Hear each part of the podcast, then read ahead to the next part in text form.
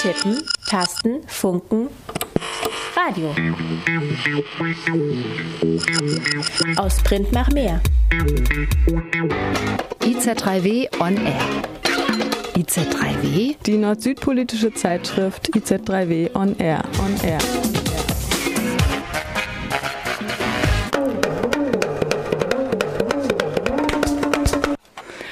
Einen schönen Nachmittag. Wir haben den 1. August und ihr hört den Süd-Nordfunk bei Radio Dreieckland auf 102,3 Megahertz. Süd-Nordfunk, das ist die IZ3W Magazinsendung und heute, weil Sommer ist, dachten wir, es geht heute mal um Tourismus.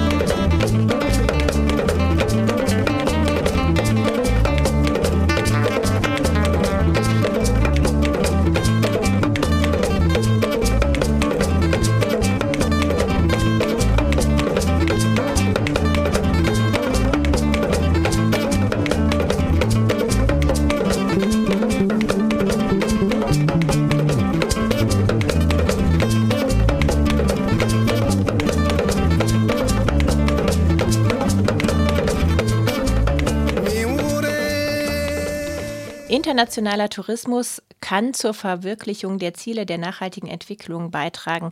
Das meinen die Vereinten Nationen und daher hat die Generalversammlung der Vereinten Nationen das Jahr 2017 zum internationalen Jahr des nachhaltigen Tourismus für Entwicklung erklärt.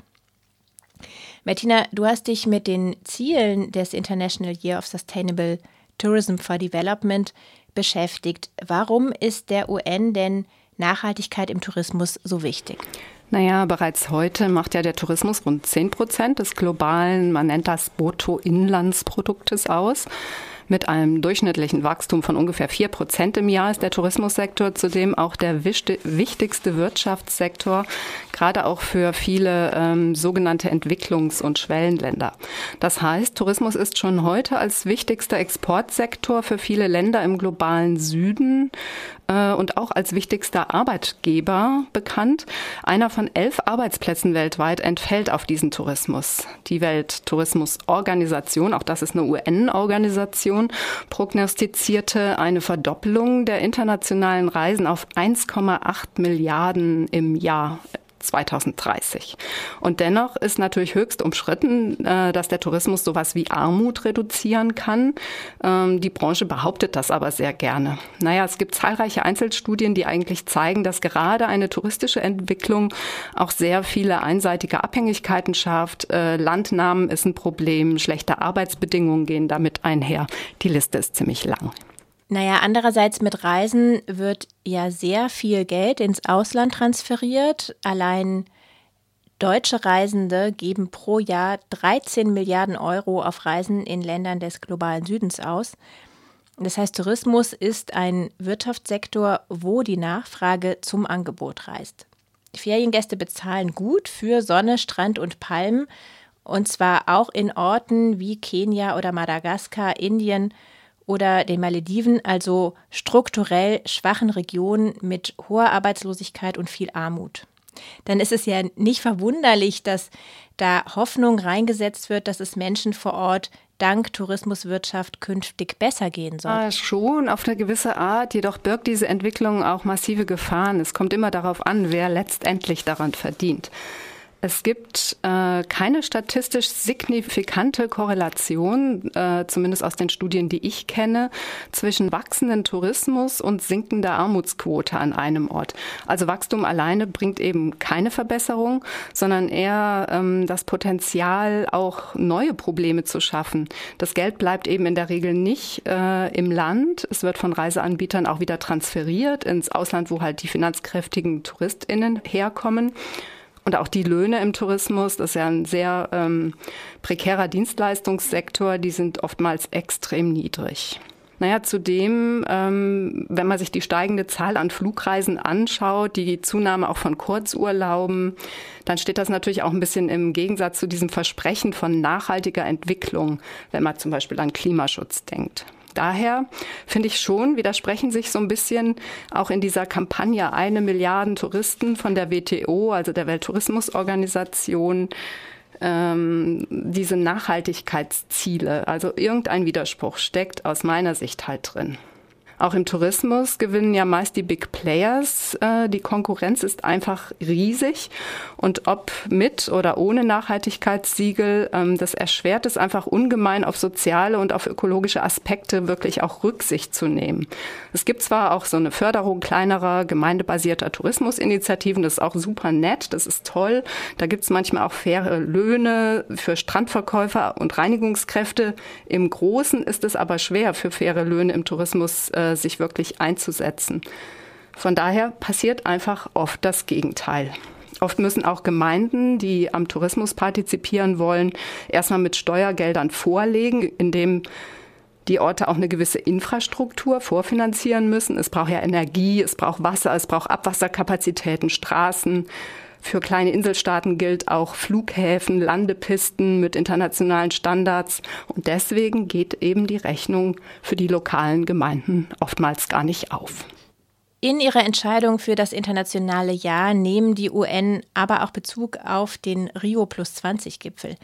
In dem Abschlussdokument Die Zukunft, die wir wollen, stellt die UN fest, dass, ich zitiere, ein gut konzipierter und gesteuerter Tourismus einen erheblichen Beitrag zur nachhaltigen Entwicklung leisten kann, in engem Zusammenhang mit anderen Sektoren steht und menschenwürdige Arbeitsplätze schaffen und Handelschancen erzeugen kann. Das klingt ja erstmal optimistisch.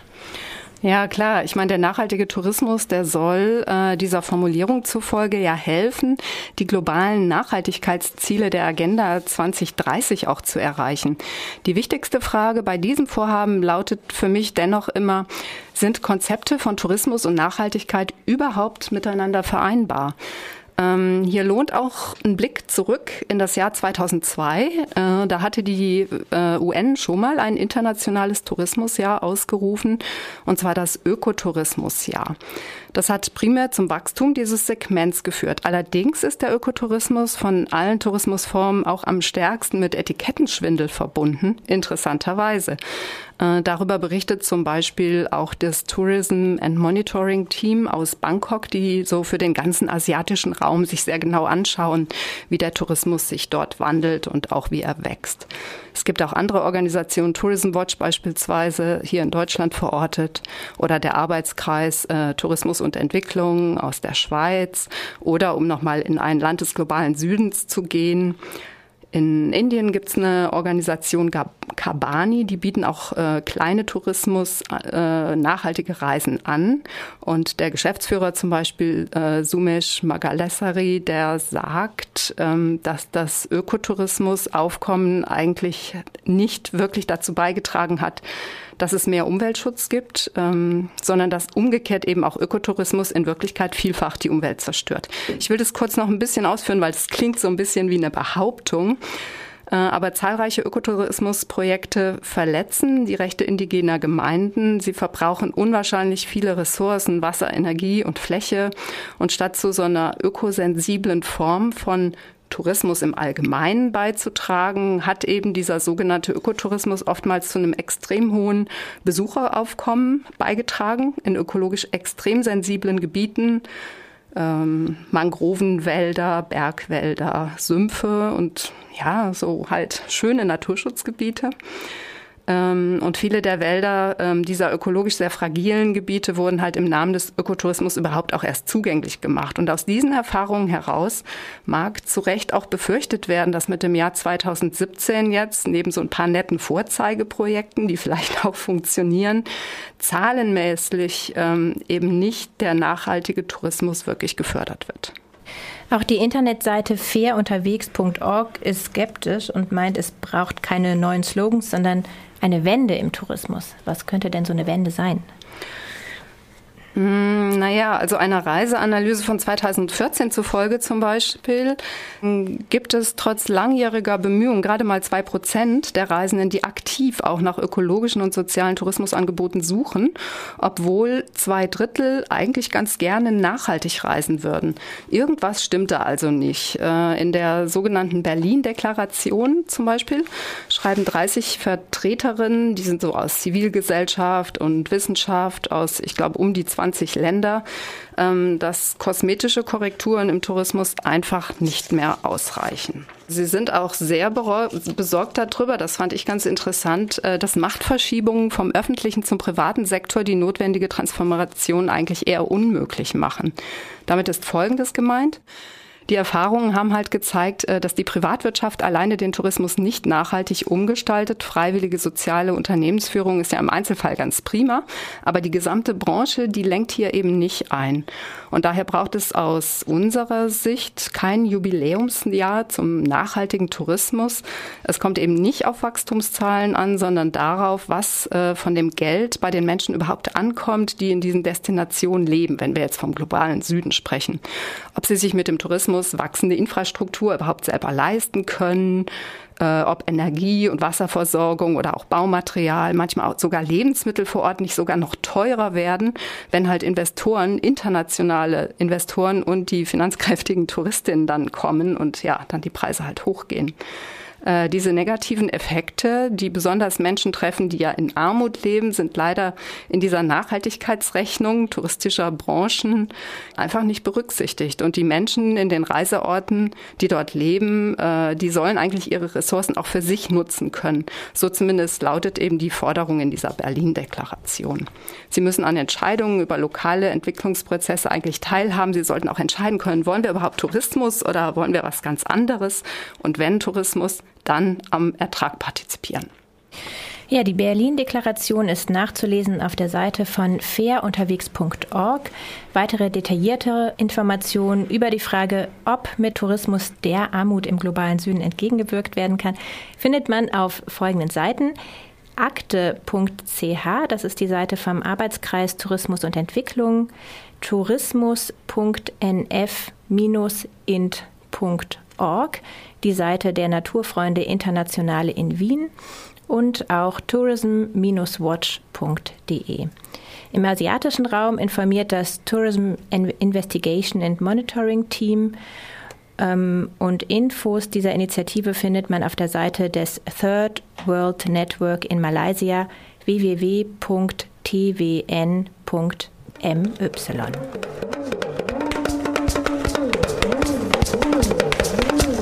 Thank you.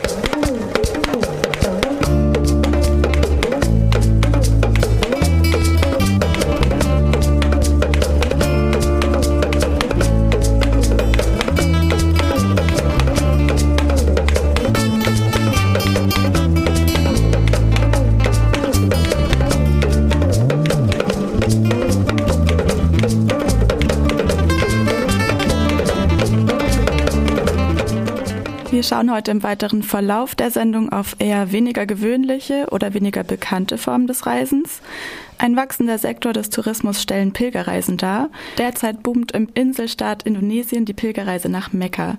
Zugleich ist aber die Golfregion Ziel indonesischer Arbeitsmigration. Work and Travel, das ist ein Segment des Tourismus, das immer weiter institutionalisiert wird. Wir schauen heute auf freiwilligen Einsätze in soziale Projekte und fragen, warum am Ende doch nicht alle, die soziales Engagement mit dem Reisen verknüpfen wollen, die Ausreise antreten. Und schließlich geht es um Eindrücke von Reisenden, die Urlaub im Geburtsland oder Herkunftsland ihrer Eltern gemacht haben. Was bedeutet es für Deutsche mit nicht-deutschen Wurzeln in das Herkunftsland ihrer Eltern zu reisen?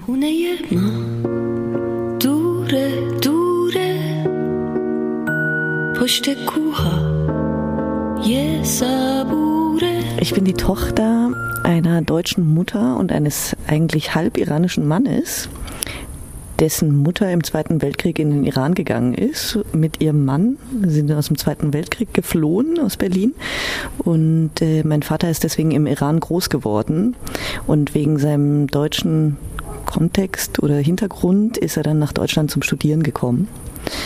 Und daraus bin ich entstanden. Ich ähm, heiße Songül, bin ähm, 29 Jahre alt und das Kind einer Gastarbeiterfamilie, die 1971 nach Deutschland gekommen sind, ähm, kommen ursprünglich aus Mittelanatolien und wollten oder hatten vor, nur ein paar Jahre in Deutschland zu leben, ein bisschen Kohle zu machen und damit dann wieder in die Türkei zurückzugehen. Nilufa lebt in München, Songül in Freiburg. Ich bin das erste Mal wieder Mitte 20 in den Iran gegangen. In erster Linie, weil ich meinen Vater wieder treffen wollte, der seit meinem 13. Lebensjahr zurückgegangen war in den Iran und zu dem ich keinerlei Kontakt hatte. Bei meiner letzten Reise war ich eben in Istanbul, um Hochzeitskleid zu kaufen. Ähm, das war in der Fastenzeit auch. Und ich hatte auch so ein bisschen ja, war, glaube ich, diesbezüglich nicht ganz entspannt, weil ich einfach nicht wusste, was erwartet mich da. Sind die Leute da äh, irgendwie d'accord damit, dass ich nicht faste? Dure, dure,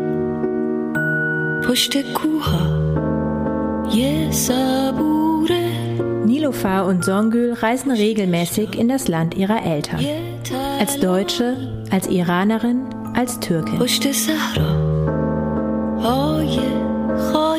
Nilofar hat als Kind in Teheran gelebt und dort auch die ersten beiden Jahre der Grundschule verbracht. Als sie dann in Deutschland in die dritte Klasse eingeschult wird, kann sie nur auf Farsi schreiben. Irgendwann wird Deutsch ihre erste Sprache. Dann kam später eine Zeit in jungen Jahren, Anfang 20, wo ich angefangen habe, wieder mich der Sprache anzunähern. Und ich konnte lesen und schreiben, aber schlecht. Und ich hatte noch den Grundschuljargon und habe dann an der Uni erst Sprachkurse besucht in München und später dann eben angefangen in Teheran Sprachkurse zu machen an der dortigen Uni. Und so bin ich sozusagen auch Touristin in Teheran geworden und in paar anderen Städten auch im Iran. Songül hat nie in der Türkei gelebt, aber ihre Schwester lebt in Istanbul und ihre Eltern verbringen, seit sie auf Rente sind, jedes Jahr sechs Monate in Mittelanatolien, von wo sie Anfang der 70er Jahre als junges Paar aufgebrochen waren. Wenn Songül in die Türkei fliegt, besucht sie meistens ihre Eltern und andere Verwandte. Bis vor ein paar Jahren hat es sich sehr heimatlich angefühlt, wenn sie dort war. Ähm, ich glaube in erster Linie deshalb auch, weil ich mich viel mehr als Türkin identifiziert habe und ähm, viel von zu Hause mitbekommen habe, was mir in Deutschland sehr fremd war und in der Türkei eben mir sehr, sehr vertraut.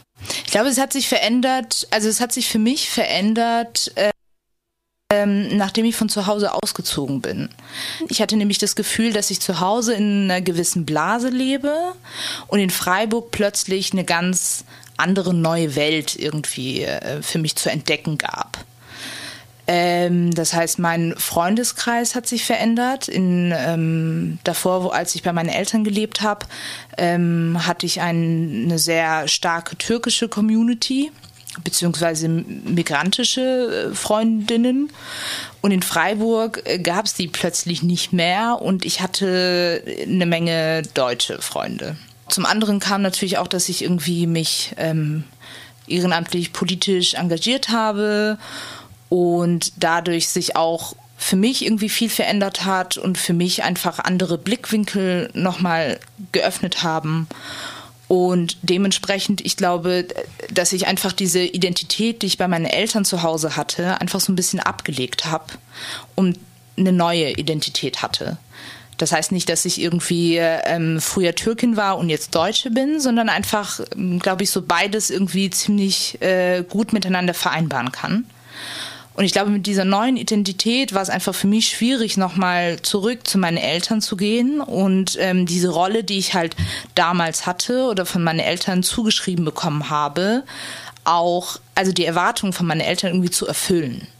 sondern ich habe einfach mich ähm, mit Filmen irgendwie kritischer auseinandergesetzt und habe vieles nicht mehr so angenommen und vieles hinterfragt.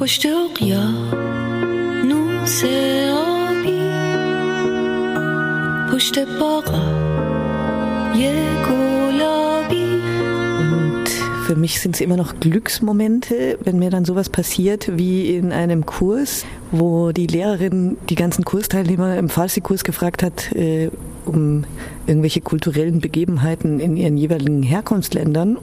Und sie dann meine Meldung abgewiesen hat mit dem Kommentar, du bist Iranerin und du du erstmal nicht, du bist Iranerin. Und es hat mich total gefreut, als sie das gesagt hat. Das werde ich nicht vergessen. Kunje Ma, unser Haus, singt die iranische Singer-Songwriterin Marian Farsad. Äh, als ich klein war, war ich in Teheran ja in der Grundschule und ich bin in meinem Gefühl immer aufgefallen, weil ich eine deutsche Mutter hatte und meine Eltern nicht wirklich den Islam praktiziert haben. Und es waren damals äußerst fundamentalistische, hochreligiöse Schulen, also eine Mädchenschule, wo wir Koran beten mussten und Gebetsnachmittage besuchen und so weiter. Und man will als Kind nicht auffallen. Und dann bin ich nach Deutschland gekommen und da wurde ich natürlich ganz viel darauf angesprochen, ah, woher kommst du denn und dein Name und ich konnte nicht richtig lesen und schreiben auf Deutsch und das relativiert sich natürlich schon ein Stück weit mit der Zeit. Es wird einfacher, die unterschiedlichen Aspekte zu integrieren, aber es gibt immer noch diesen Wunsch nach, ich möchte jetzt einfach mal einmal so als Iranerin durchgehen und dazu gehört auch natürlich mutig zu sein, Dinge, die man eigentlich gar nicht so toll findet, auch so zu machen, weil sie sich bewähren, wie zum Beispiel am Bazar in bestimmten Situationen sich fast hochnäsig zu verhalten, nach deutschen Vorstellungen oder, oder auch mal diesen äußerst freundlichen, wir, also in Deutschland würden wir sagen, schleimigen das Verhandeln zum Beispiel dann mitzuspielen und da mitzugehen und sich darauf einzulassen, wie Menschen das halt machen, wenn sie besonders freundlich und nett zueinander sind. Und das kann einem auch ein gutes Gefühl geben, finde ich, das dann einfach zu machen und zu merken, es passiert auch nichts. Und im Gegenteil, äh, man stößt so auf Freundlichkeit und auf äh, Annahme. Es wurden Arbeiter gerufen, doch es kamen Menschen an. Es wurden Arbeiter gerufen, doch es kamen Menschen an. Man brauchte unsere Arbeitskraft, die Kraft, die was am Fließband schafft. Wir Menschen waren nicht interessant, darum blieben wir euch unbekannt. Wenn Songül in Mittelanatolien ist, sehen ihre Verwandten sie als Türkin. Und dementsprechend haben sie auch Erwartungen an mich wie ich mich äh, zu verhalten habe, wie ich mich zu kleiden habe und so weiter. Ich glaube, da spielt es überhaupt keine Rolle, dass ich in Deutschland geboren, sozialisiert und aufgewachsen bin. Ähm, dann gibt es nochmal äh, die anderen, das heißt fremde Personen, die sehen mich, würde ich sagen, auf jeden Fall als Deutsche. Also ich ähm, wenn ich manchmal irgendwie irgendwo unterwegs bin und ich möchte einkaufen, habe ich das Gefühl, dass die Leute schon daran erkennen, wie ich da reinlaufe oder was ich anhabe oder wie ich nach dem Preis frage, obwohl man auch mir keinen deutschen Akzent anhört, wenn ich Türkisch rede, äh, haben sie, wissen sie sofort, dass ich nicht aus der Türkei komme, so. Und dann gibt es aber auch junge Menschen, die irgendwie auch politisch aktiv sind äh, und so weiter, die, da würde ich sagen, gibt es keine Unterschiede. Die ver verhalten sich nicht mir gegenüber, als ob ich Deutsche oder Türkin oder sonst irgendwas bin, sondern sie sehen mich als Mensch, mit denen sie viele Gemeinsamkeiten haben. Für mich fühlt es sich am besten an, wenn äh, die Gemeinsamkeiten irgendwie wichtiger sind. Dennoch ist es manchmal so, dass ich, ähm, dass es trotzdem wichtig ist, äh, dass sie erkennen, dass ich anders sozialisiert bin als sie genau, das, das, das wünsche ich mir schon dann auch, dass das irgendwie erkannt wird. Und ich glaube, das können sie eigentlich auch ganz gut. Und das fühlt sich auch am besten an.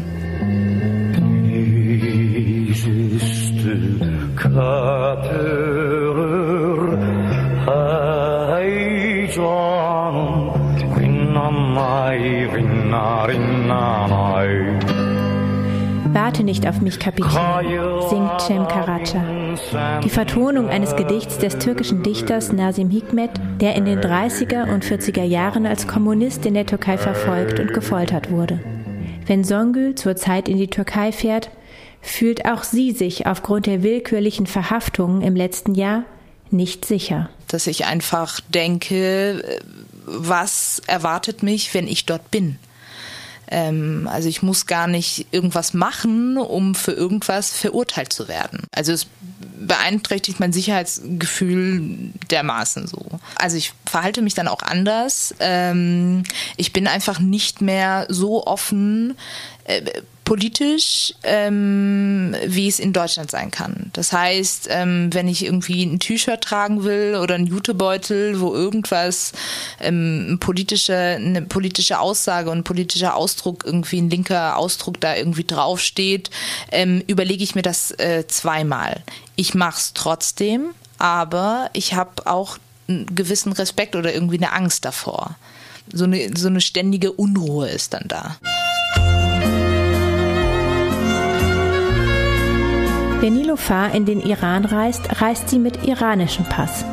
Als Iranerin wird man aus der Staatsbürgerschaft nicht entlassen. Mit ihrem deutschen Pass darf sie nicht einreisen. Und deswegen reise ich im Iran als Iranerin, obwohl ich auch zum Teil als Touristin reise. Die politischen Bedingungen prägen meinen Aufenthalt im Iran insofern, dass mein Vater, der Iraner ist, zum Beispiel meine Ausreise verhindern kann rein rechtlich. Ich bin eine unverheiratete iranische Frau. Und wenn mein Vater nicht wollen würde, dass ich wieder ausreise, dann hätte er zumindest auf jeden Fall Möglichkeiten, mir das zu erschweren. Für Nilofar sind es insofern gemischte Gefühle. Als Iranerin dazugehören zu wollen und als Deutsche das Rückflugticket in der Tasche zu haben. Wenn ich zum Beispiel an bestimmte Gerüche denke oder bestimmte Dinge sehe, die ich in meiner Kindheit dort gegessen habe, dann geht mir das Herz auf.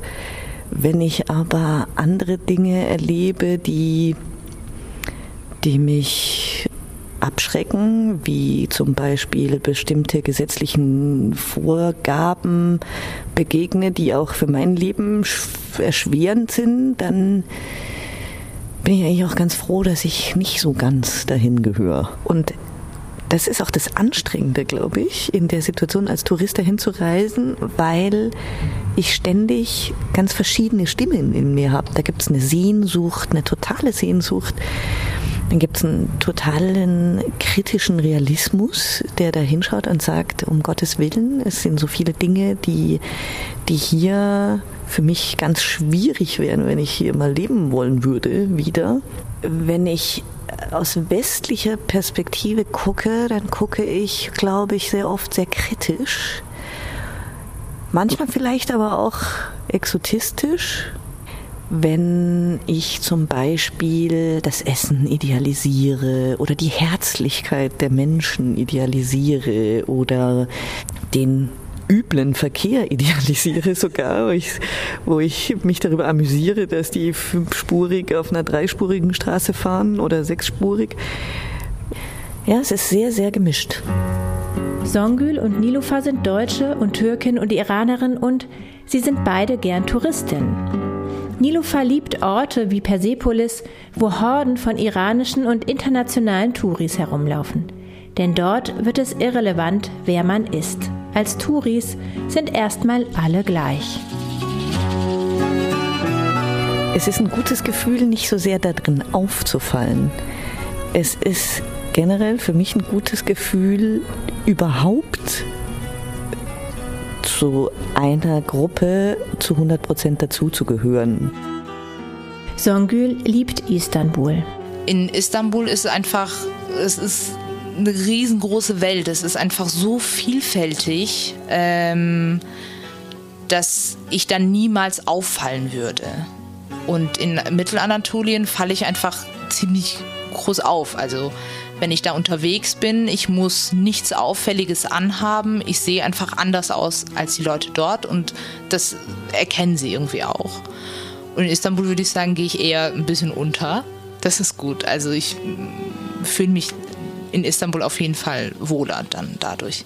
Für mich ist eigentlich Istanbul ein Ort, der quasi so ein bisschen ein Zufluchtsort ist oder meine Oase in meiner Heimatlosigkeit in Deutschland ist.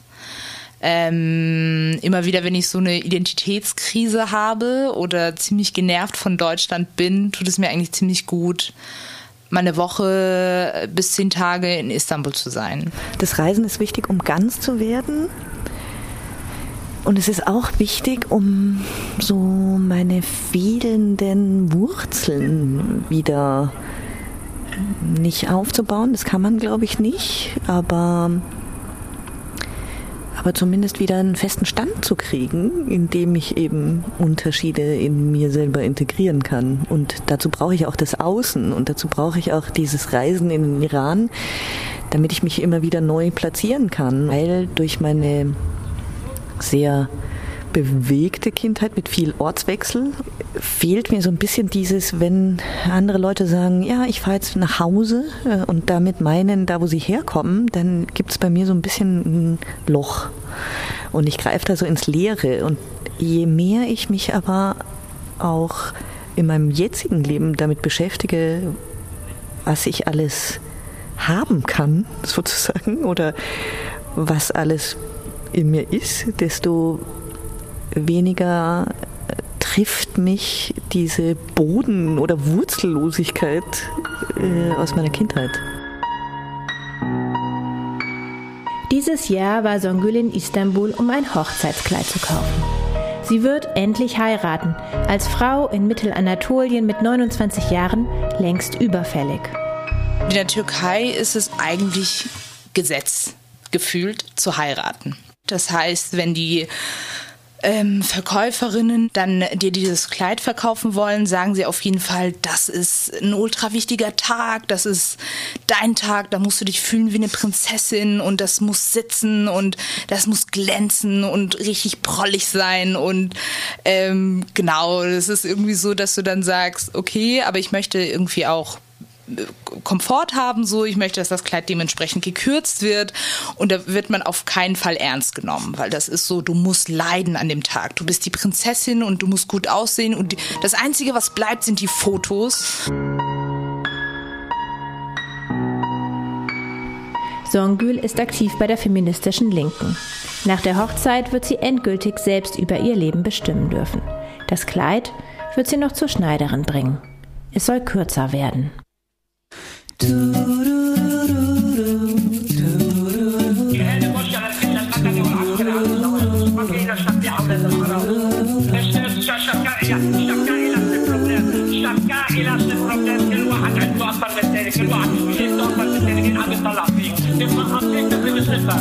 Stay Estes, chacun il a ses problèmes. Estes, estes, chacun il a ses problèmes. Estes, estes, chacun il a ses problèmes. Estes, estes, chacun il a ses problèmes. من نتابع للمستقبل من نتابع لحزب الله من نتابع لحركة أمل لجملة عونة ولا جعجع ثبتوا الناس واجعة عم بياكلوا البلد بفاجع معيشين عصر الحاجة. نو نو نو نو نو نو استيز استيز شاكا إلى سبروبلم استيز استيز شاكا إلى سبروبلم استيز استيز شاكا إلى سبروبلم استيز استيز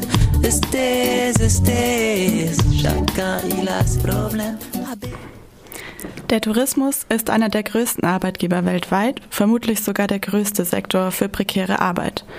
Wer auf der Vorderbühne des Tourismus, zum Beispiel an der Rezeption oder als Reiseleiterin, sein Geld verdient, hat in der Regel eine entsprechende Ausbildung absolviert. Im Backstage-Bereich, wie in den Spülkirchen und Waschhäusern der Hotelanlagen oder auch in der Zulieferung sind die Jobs meist saisonal, oft schlecht bezahlt, informell und ohne gewerkschaftlichen Rückhalt. Ein wachsender Sektor des Tourismus stellen Pilgerreisen dar. Nach Mekka, nach Lourdes, nach Jerusalem oder in den Vatikan. Ja, derzeit boomt im Inselstaat Indonesien, dem bevölkerungsreichsten mehrheitlich muslimischen Land, die Pilgerreise nach Mekka. Im Zuge der neoliberalen Politik steigt die Nachfrage in diesem Segment. Erstmals kann sich eine neue Mittelschicht das Reisen auch leisten. Die Pilgerreise gehört zum modernen islamischen Lifestyle. Zugleich wird aber die Pilgerreise als Vehikel für ganz andere Aus- bzw. Einreisemotive nach Saudi-Arabien genutzt. Die Golfregion ist Ziel indonesischer Arbeitsmigration. Im Kontext des florierenden Geschäfts rund um die Pilgerreise entwickelt sich somit eine neue Form der Arbeitsmigration, eine Melange aus Tourismus, Pilgerschaft und Arbeit. Work and Pray statt Work and Travel. Wir wollen hier ein bisschen hinter die Kulisse schauen. Is a requirement for Muslims with the financial means to do so. And for one 70 year old, it took 29 years to make that possible. He is among 168,000 Indonesian pilgrims scheduled to perform the Hajj this year. Das war ein kleiner Zusammenschnitt von Nachrichten aus den Jakarta Globe News Channel. Ich übersetze das kurz. In der Collage geht es erst um einen Mann, der seit 29 Jahren darauf wartet, eine Pilgerreise nach Mekka antreten zu können. Im Jahr 2012 gehört er dann zu ungefähr 180.000 Glücklichen, die ein entsprechendes Visum auch erhielten. Die darauffolgende Nachricht spricht von Hunderten von illegal in Saudi-Arabien lebenden indonesischen Migrantinnen, die in ihrer Heimat zurückverbracht werden. Und dann der Vize-Außenminister Minister aus Indonesien sendet mehrere Protestbriefe an die saudische Regierung, als dort an indonesischen Staatsbürgerinnen das Todesurteil verstreckt wurde. Eine Arbeitsvermittlungsagentur hat in kurzer Zeit 11.000 indonesische Arbeitskräfte zurückgebracht. Was hat nun die Pilgerreise überhaupt mit Arbeitsmigration zu tun? Hundreds of migrant workers working illegally in Saudi Arabia have been extradited to Indonesia. They will be sent to their hometowns after authorities finish collecting their data. Deputy Foreign Minister A.M. Fakir says the government has sent repeated protest letters to Saudi Arabia over the execution of Indonesian nationals. The agency has so far repatriated 11,000 illegal migrant workers. Protest letters have been sent to the Saudi government over its failure to notify Indonesia of imminent execution as the International Convention requires. Fakir says there's been no response so far. Über die Hintergründe und Bedingungen der Arbeitsmigration nach Saudi-Arabien sprachen wir mit Mirjam Lücking. Sie ist Ethnologin in Freiburg und hat über die Pilgerreise aus Indonesien im Kontext von Islamisierung und sozialer Klassenzugehörigkeit geforscht. Primär in Zentraljava und auf der Insel Madura. Uns interessierte insbesondere die Frage, unter welchen Bedingungen junge Frauen aus Indonesien über die Pilgerreise in Saudi-Arabien einer Arbeit nachgehen.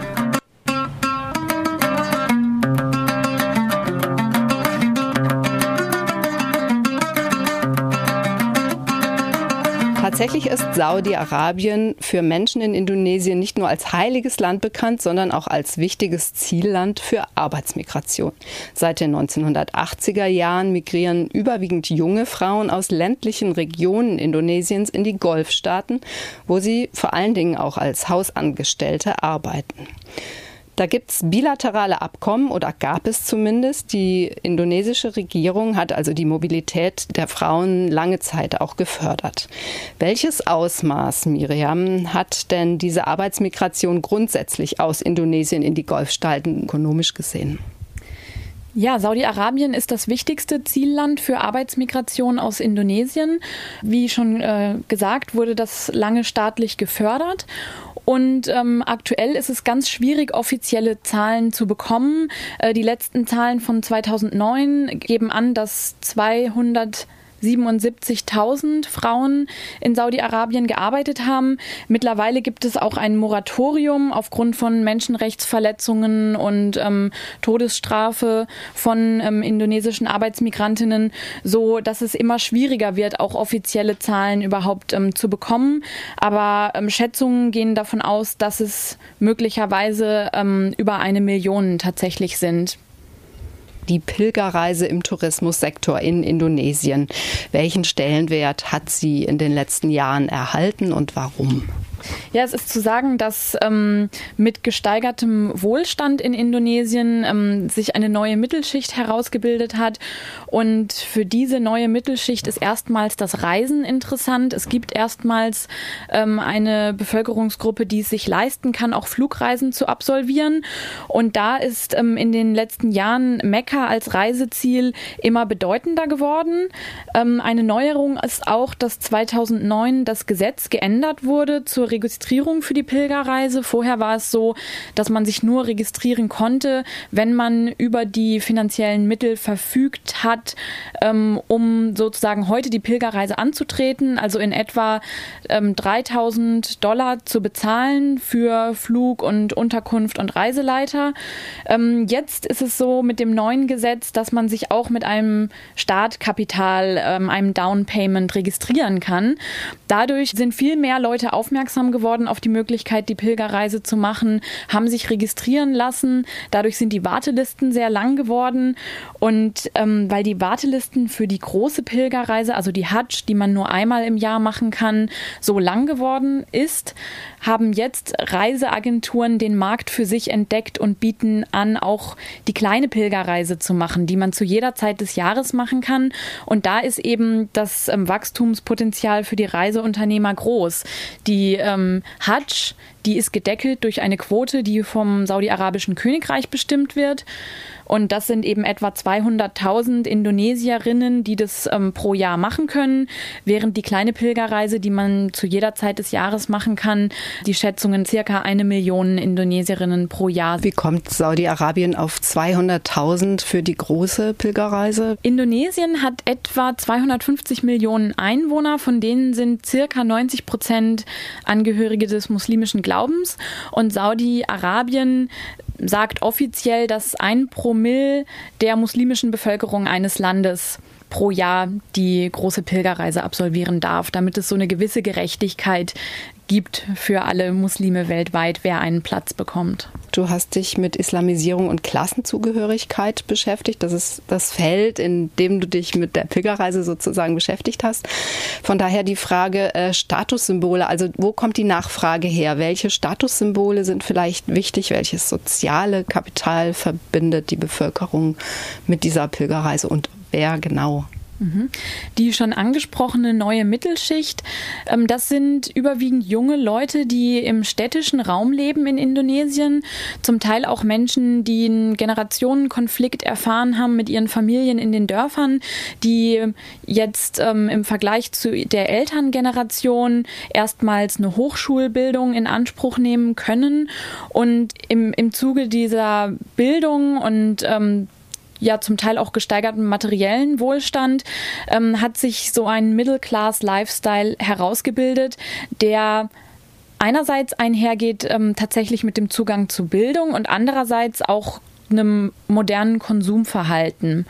Und das heißt, dass, was vielleicht für viele Menschen hier paradox klingen mag, dass vor allem junge Frauen, die an den Universitäten in den Städten studieren, diejenigen sind, die sich mit islamischen Wertvorstellungen und Regeln auseinandersetzen. Und zum Beispiel die Zunahme ähm, des Kopftuchtragens in Indonesien, die viele Menschen beobachten in den letzten 10 bis 20 Jahren, das ist was, was überwiegend ähm, unter jungen, gebildeten Frauen in den Städten stattfindet.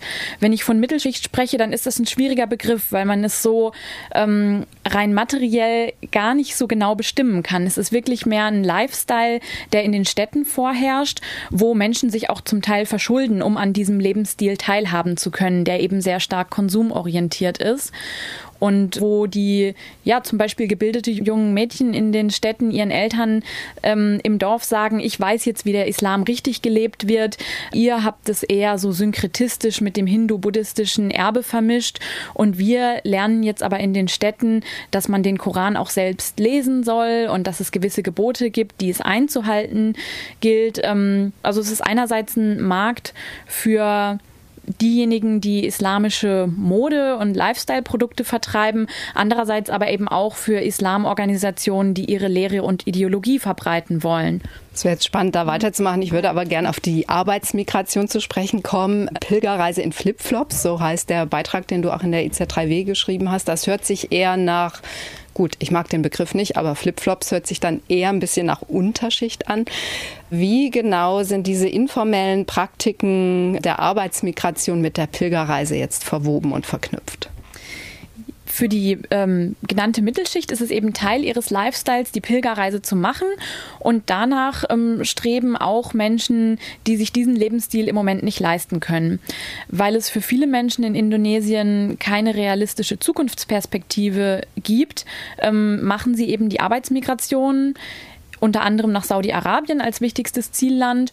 Und aufgrund des Moratoriums, das 2011 ähm, erstmals und dann 2015 nochmal in der Erneuerung von der indonesischen Regierung verabschiedet wurde, ist es eben schwierig geworden, über offizielle Kanäle die ähm, Arbeitsmigration nach Saudi-Arabien zu machen. Und da bietet der Pilgertourismus gewissermaßen eine Möglichkeit für Arbeitswillige und Migrationswillige dennoch nach Saudi-Arabien zu reisen. Pilgerreise in Flipflops, das deutet schon darauf hin, dass es etwas von Informalität und auch Unterschicht hat. Also Menschen, die sich keine richtigen Schuhe leisten können, sondern in Flipflops unterwegs sind. Und die nutzen zum Beispiel das Visum für die Pilgerreise, um nach Saudi-Arabien einzureisen. Dort tauchen sie dann unter und sind zum Arbeiten da.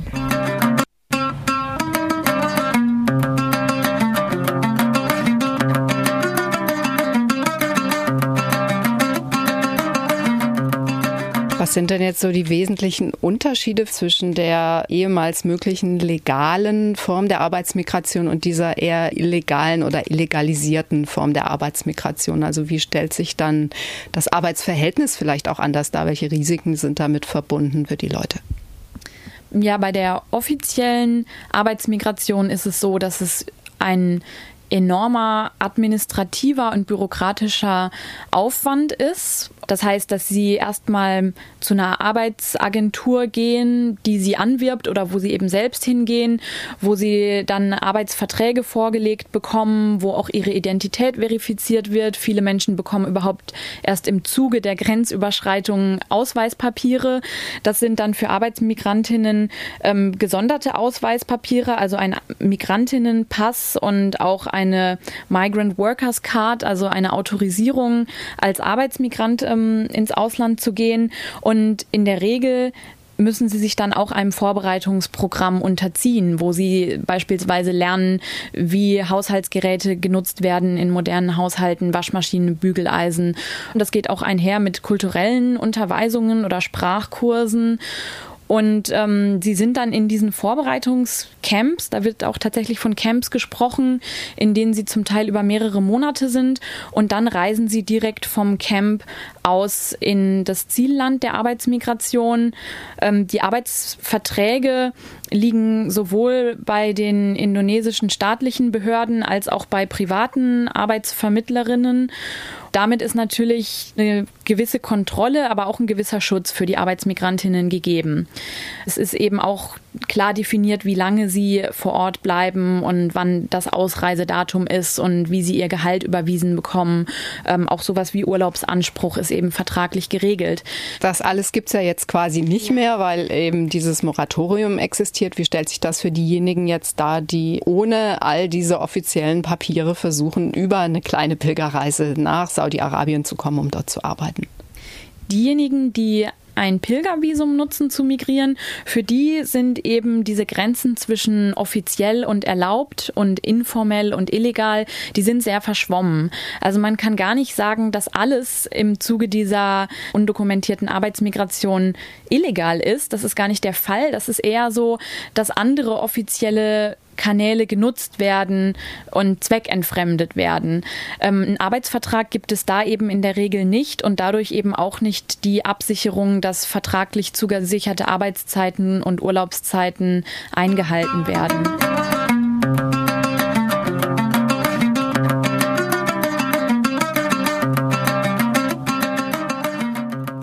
Zweiten Teil dieses Interviews könnt ihr nachhören auf www.iz3w.org und dann das Projekt Südnordfunk suchen. Immer mehr Reisende, vor allem junge Menschen, möchten während ihrer Ferien Gutes tun oder aber einen freiwilligen Einsatz in einem sozialen Projekt mit touristischen Erleben kombinieren. Das Problem ist, dass oft schon im Vorfeld ein gleichberechtigter Austausch mit der gastgebenden Bevölkerung darüber fehlt, was wirklich gebraucht wird und wer wie lange für welchen Zweck eigentlich kommen darf. Inzwischen drehen sich die Themen in den Vorbereitungsseminaren auch genau um diese sensiblen Fragen und nicht alle, die vorhatten, einen Freiwilligendienst anzutreten, reisen dann danach auch aus. Maike hat mit einer gesprochen. Vorbereitungsseminar von den Zweien, also sind meine Zweifel immer mehr gestiegen und dann besonders nach dem ersten Vorbereitungsseminar haben wir uns mit der Partnerorganisation getroffen, also eine deutsche Partnerorganisation, sozusagen eine katholische Partnerorganisation. Ähm, das hat meine Entscheidung auch sehr beeinflusst. Und nach dem Gespräch mit dieser Partnerorganisation waren meine Zweifel noch viel größer.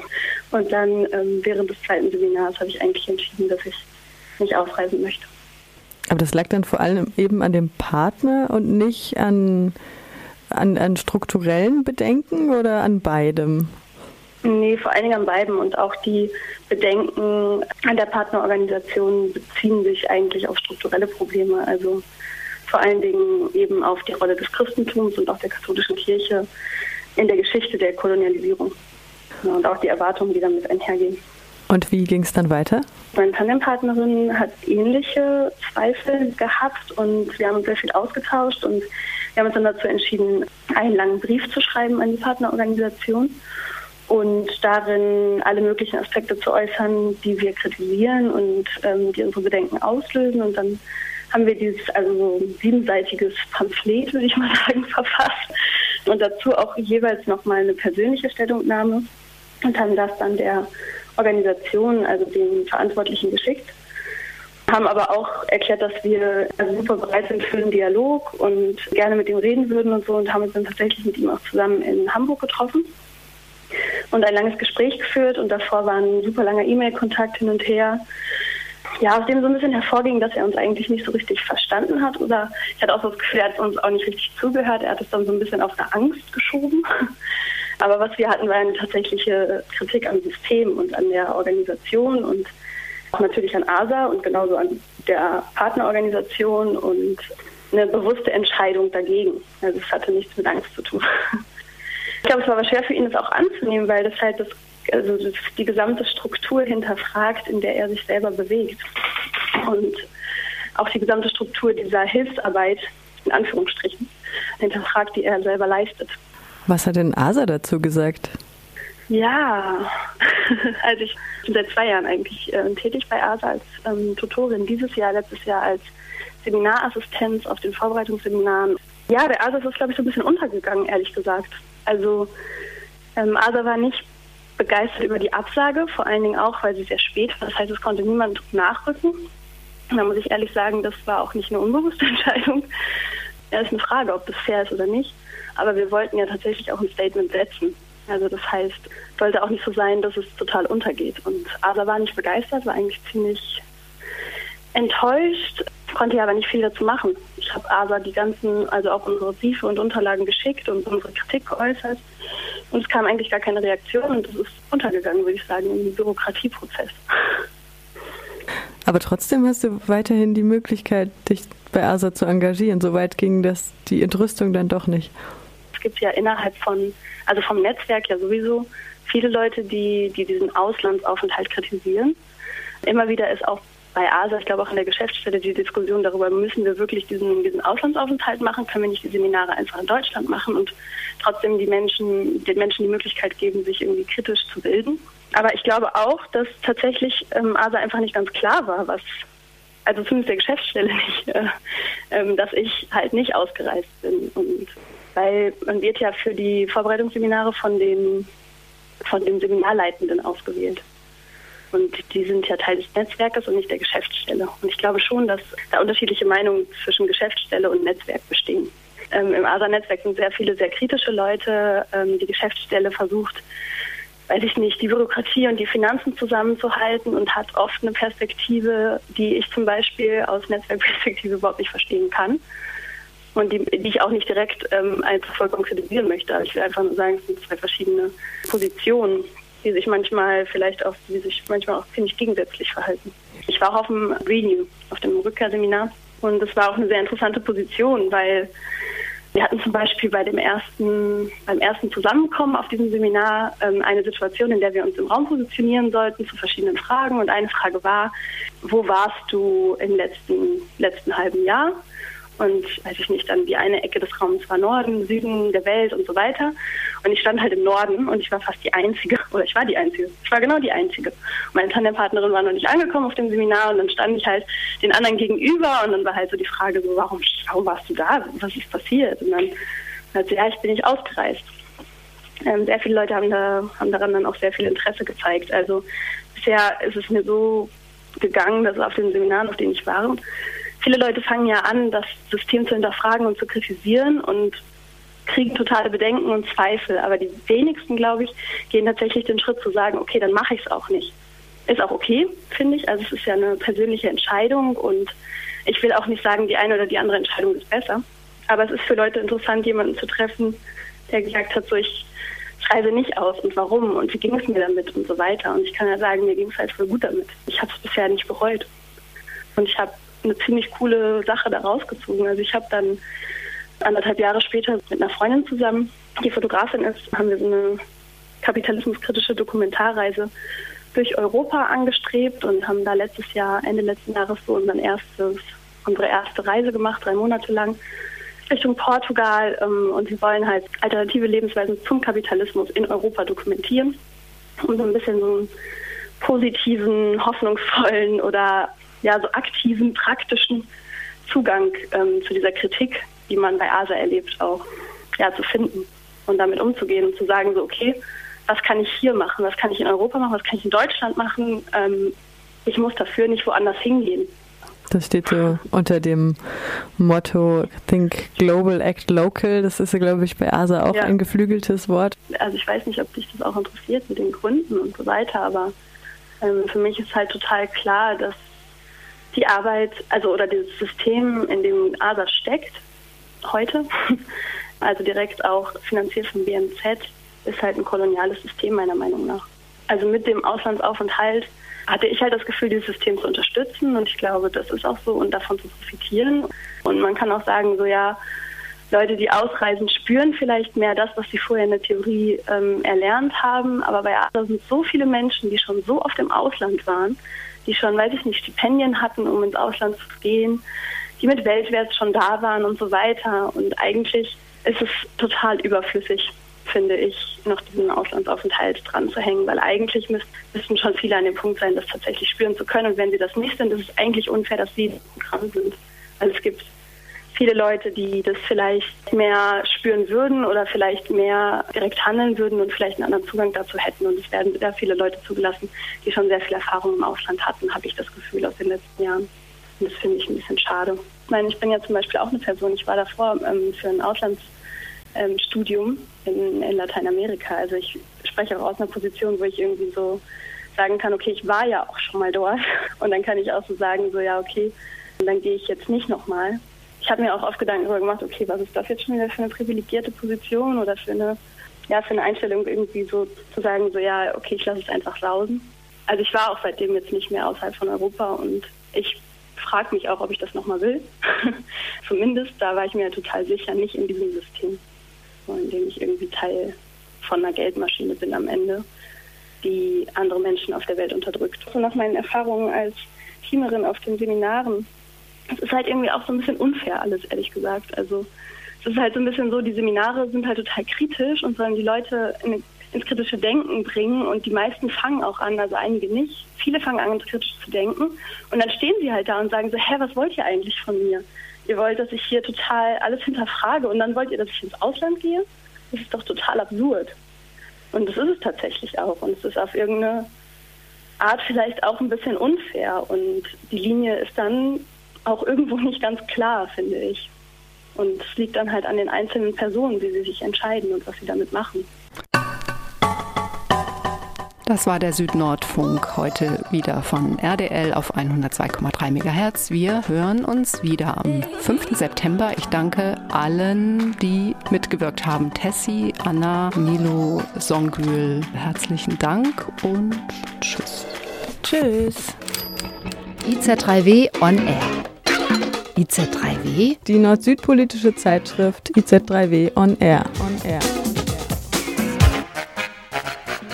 Südnordfunk mit Unterstützung der Stiftung Zusammenarbeit und Entwicklung Baden-Württemberg in Kooperation mit Radio Dreieckland auf 102,3 MHz. Podcast auf iz3w.org und rdl.de.